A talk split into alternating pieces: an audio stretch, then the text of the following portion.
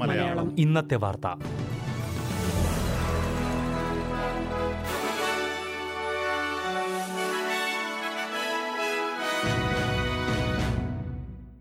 നമസ്കാരം.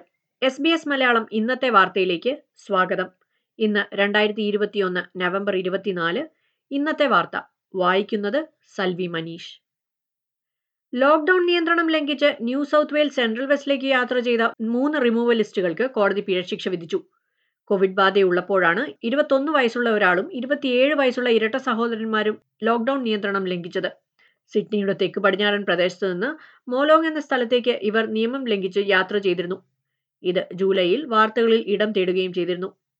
ആരോഗ്യ പ്രവർത്തകർ ഇവരെ കണ്ടെത്തുകയും നിയമം ലംഘിച്ചതിന് പോലീസ് കുറ്റം ചുമത്തുകയും ചെയ്തതിന് ദിവസങ്ങൾക്ക് ശേഷം ഇവരുടെ അമ്മ കോവിഡ് ബാധിച്ചു മരിച്ചിരുന്നു. ഓറഞ്ച് പ്രാദേശിക കോടതിയാണ് ഇവർക്ക് ശിക്ഷ വിധിച്ചത്. പന്ത്രണ്ട് മാസത്തേക്ക് ഇവർക്ക് കമ്മ്യൂണിറ്റി കറക്ഷൻസ് ഉത്തരവ് പാലിക്കണം. കൂടാതെ ആയിരത്തി ഒരുന്നൂറ് ഡോളർ വീതം പിഴ നൽകുകയും ചെയ്യണം. ഒരു പോലീസ് കാർ വൃത്തിയാക്കുന്നതിനായി രണ്ടായിരം ഡോളർ അടയ്ക്കാനും കോടതി ഇവരോട് ആവശ്യപ്പെട്ടു.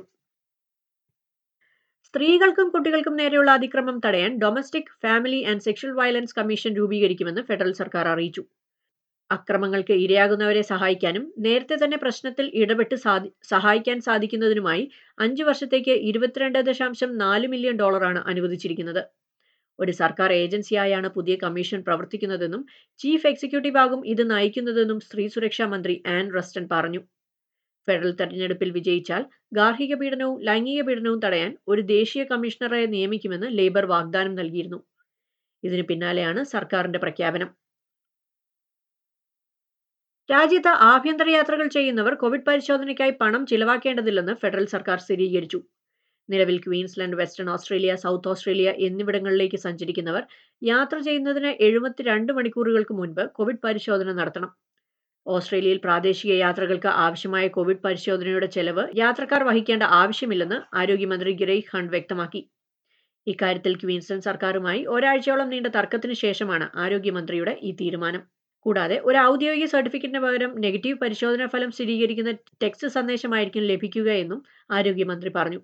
ഇത് ഉപയോഗിച്ച് ക്വീൻസ്ലാൻഡിൽ പ്രവേശിക്കാൻ കഴിയുമെന്നും അദ്ദേഹം പറഞ്ഞു. സൗത്ത് ഓസ്ട്രേലിയ അതിർത്തി തുറന്നതോടെ ഇന്ന് ഒരു കേസ് സ്ഥിരീകരിച്ചു. Victoria, New South Wales, Australian capital territory എന്നിവിടങ്ങളിൽ നിന്നുള്ളവർക്കാണ് അതിർത്തി തുറന്നത്. വിക്ടോറിയയിൽ നിന്ന് റോഡ് മാർഗം യാത്ര ചെയ്ത് എത്തിയ ഒരു പെൺകുട്ടിക്കാണ് രോഗം സ്ഥിരീകരിച്ചത്.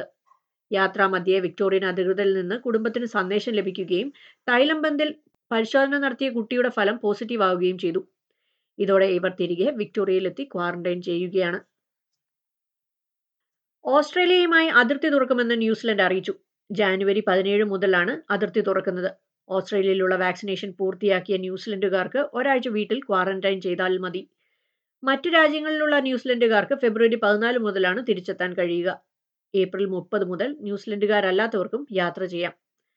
വാക്സിനേഷൻ നിരക്ക് കൂടിയതിനാലാണ് നടപടിയെന്ന് കോവിഡ് മന്ത്രി ക്രിസ് ഹിപ്കിൻസ് അറിയിച്ചു.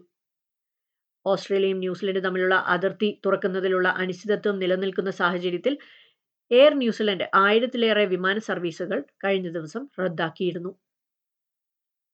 ഇനി പ്രധാന നഗരങ്ങളിലെ നാളത്തെ കാലാവസ്ഥ കൂടി നോക്കാം.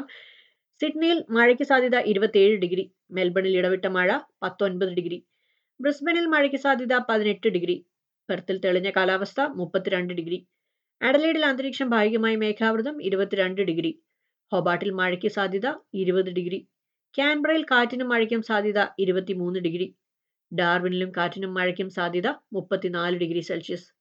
ഇതോടെ എസ് ബി എസ് മലയാളം ഇന്നത്തെ വാർത്ത ഇവിടെ പൂർണ്ണമാകുന്നു. തിങ്കൾ, ചൊവ്വ, ബുധൻ, വെള്ളി ദിവസങ്ങളിൽ വൈകിട്ട് ആറ് മണിക്കാണ് എസ് ബി എസ് മലയാളം ഇന്നത്തെ വാർത്ത കേൾക്കാൻ കഴിയുക. ഇനി നാളെ രാത്രി എട്ട് മണിക്ക് ഒരു മണിക്കൂർ പരിപാടിയുമായി തിരിച്ചെത്താം. ഇന്നത്തെ വാർത്ത വായിച്ചത് സൽവി മനീഷ്.